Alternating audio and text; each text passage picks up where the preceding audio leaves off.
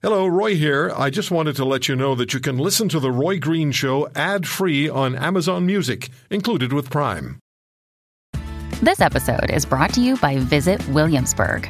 In Williamsburg, Virginia, there's never too much of a good thing. Whether you're a foodie, a golfer, a history buff, a shopaholic, an outdoor enthusiast, or a thrill seeker, you'll find what you came for here and more. So ask yourself, what is it you want? Discover Williamsburg and plan your trip at visitwilliamsburg.com. Okay, I want to uh, speak to two guests who've been on this program on the border closure issue with me on several occasions over the last year. They are the mayors of Niagara Falls, Ontario, and uh, Niagara Falls, New York. Mayor Jim Diodati of Niagara Falls, Ontario. Mayor, how are you, sir? I'm well. Thanks for having me on the show today, Roy. Yeah, it's good to have you back. Mayor Restaino, good to have you back. Good to be here, Roy. Hello to you. Hello to Mayor Jim.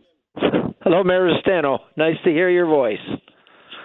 So, Mayor Restaino, how are you feeling now that the border is going to be open on November the 8th, and what's it mean to your community? Well, it's great news, obviously. You know, that we've been talking about this for quite some several months.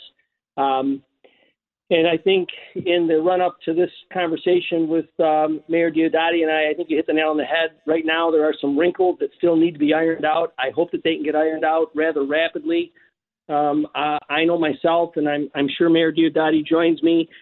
The uh, passage across the border, the land border, should be very easy. If you're vaccinated, fully vaccinated, thank you, have a good day. More than that just seems to me to be crazy. That being said, can't wait to have we have the holiday season coming up, so we know that it will provide additional um, opportunities uh, for uh, family, friends, tourists to come in and enjoy um, our retailers, our restaurants. So we're excited about it. Mayor Diodati, what has the cost been to Niagara Falls, to the border being closed, and how important has it proven to be for the border to be open to Americans to come back in the last, well, it's been a number of weeks now. It's been long, longer than a number of weeks since Canada opened the border to Americans. Well, it's been devastating. You know, a lot of people don't understand. In a border town, we see it. Myself and Robert see this as one big city divided by a border, and we've got family, friends, favorite places to eat, to shop at, absolutely divided. And for almost two years, inaccessible. And if you can imagine, wherever anyone, any of your listeners are living right now, half your city being cut off to you for the next two years, it's been very frustrating. It's been very devastating. And in terms of tourism, 50% of our revenue comes from American visitation. So even with Ontario staycations, it does not make up for what we lost. And here in Niagara Falls, 40,000 people count on tourism to put food on the table.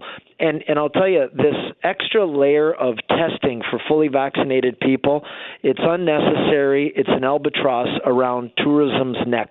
And and I know firsthand because I've spoken with so many people that said, you know, for and and, and you know, Roy, approximately half the population of North America is within a day's drive of Niagara Falls. So most people come here by car, they drive here, and they plan out their trip and they do their budget. And when you tell them it could be another thousand dollars to cross the border, they just cross us off the list. They said that's too expensive. And if they're fully vaccinated, they don't understand. It's counterintuitive.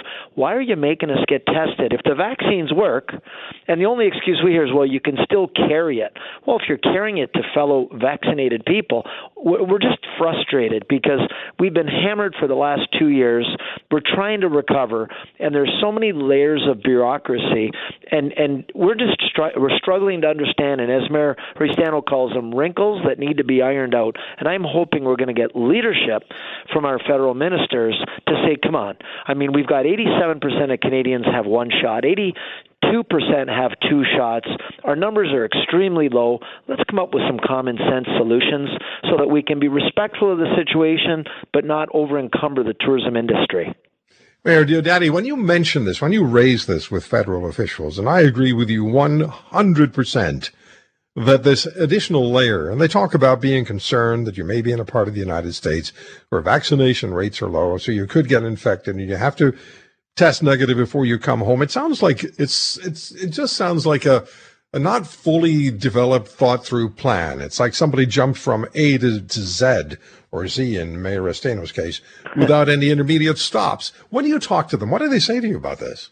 You know, they always say, well, and I know what it is. Their concern is they don't want to be the one if someone gets infected, is always kind of the attitude. And I said, well, you know, you can drive your car and you could hit someone. We don't ban cars. There's got to be a, a reasonable semblance of precaution.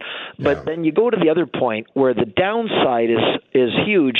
And in this case, tourism's not coming back.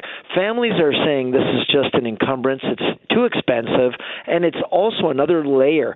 And and myself myself this past summer, Roy, I went to Boston. I went to Cape Cod to watch my nephew who plays ball for the University of Alabama. He was playing in the summer league, and we went down, and I experienced firsthand what yet the hoops you need to jump through. Because I was traveling with my father and an older cousin, and I got to tell you something. You got to be really organized, really prepared, and really want to go bad because we're trying to attract people here, and in this case, it detracts them from coming here. So we're frustrated. I mean, we're grateful. Don't get me wrong. I'm grateful grateful that I can again travel. Now we're asking our Canadian government be reasonable with what your expectations are at the border. Mayor Restaino, what's the vaccination rate in uh, in Western New York, in your part of Western New York? In our part of Western New York, the uh, rate of those who are fully vaccinated is just under 60%. Um, those with one vaccine, um, I think, is topping out at just close to 70. So we, but over here, we've been incentivizing it. Things like hockey, professional hockey, and professional uh, football games. You can't go unless you're vaccinated. And so, um, again, as Mayor Diodati and I have said over and over again, um, if that's the drill, if the drill is to incentivize vaccines, then it's crazy to put all of these other obstacles in the way. You know, Mayor Diodati hit all the points with family and friends, and really the fact that this is one city um, between Niagara Falls, New York, and Niagara Falls, Ontario, and you know the, the, the tourism market is getting uh, much more competitive. And every single time we've lost now two seasons. Every single time yeah. put some other silly restriction in place, as the mayor said, they just check us off the list. You know, it's interesting you say that because I live very close to uh, to the border, and uh, I know your two communities very well. I've spent a lot of time in, in both of them, and I like them both. And my thinking was, when I heard that the border was going to open on November the, the 8th, I thought, well, it's great head on over for you know for lunch or dinner and and just reacquaint myself with the with the folks in in the region. And then I heard, oh, but then you have to be vaccinated. Well, hold on a second. If I leave in the afternoon, I want to go for dinner. Where do I go for a test at ten o'clock or eleven o'clock at night?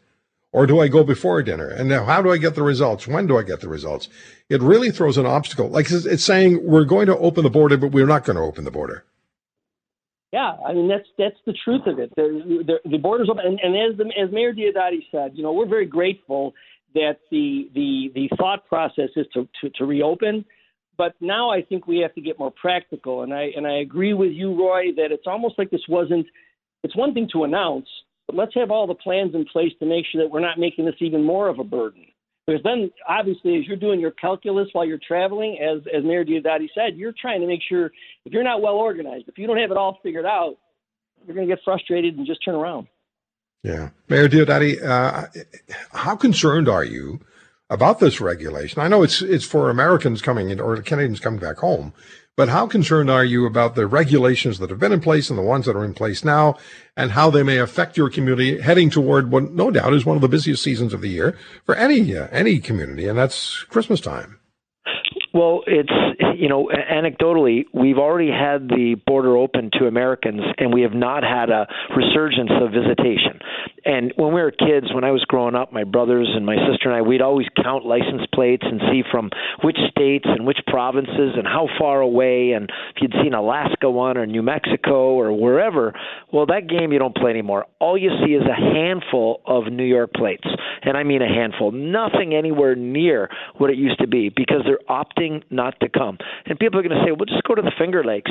Even with the advantage of the exchange rate, they're still not coming. It because it's frustrating, and mm-hmm. especially if people say I'm fully vaccinated, why are you doing this? And I can tell you, talking to Canadians who are itching to get to their favorite hotspots for shopping or visiting, or a lot of us like myself are big Buffalo Bills fans, we're dying to get to a game. A lot of us are season ticket holders, but people have said it's so coming back. I'm going to have to get tested, and I might have to stay overnight waiting for test results. And I know of people whose test results were delayed for whatever reason, and they wouldn't let them back into the border. So it's a very, very frustrating, unpredictable, uh, unhealthy way of opening the border. I think we can be so much more efficient, eliminate the red tape. Let's come up with a streamlined process that's respectful of everybody's health, but also respectful of everybody's time. And I think right now, the current situation, it's a little more of a reaction than a proaction. We need to be planned out. We know the dates, we know what's required. Why can't we just have a nice business approach to a critical path on how people can expeditiously cross that border? And and our goal is always to make it smooth and efficient, and it seems we're doing the exact opposite right now. So I can only say this, and I won't expect you to comment on what I'm going to say. But I've said forever, you can't outthink those who aren't thinking. I'll just laugh.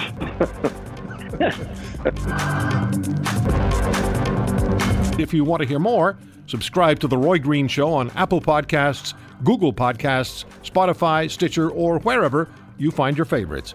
And if you like what you hear, leave us a review and tell a friend. I'm Roy Green. Have a great weekend.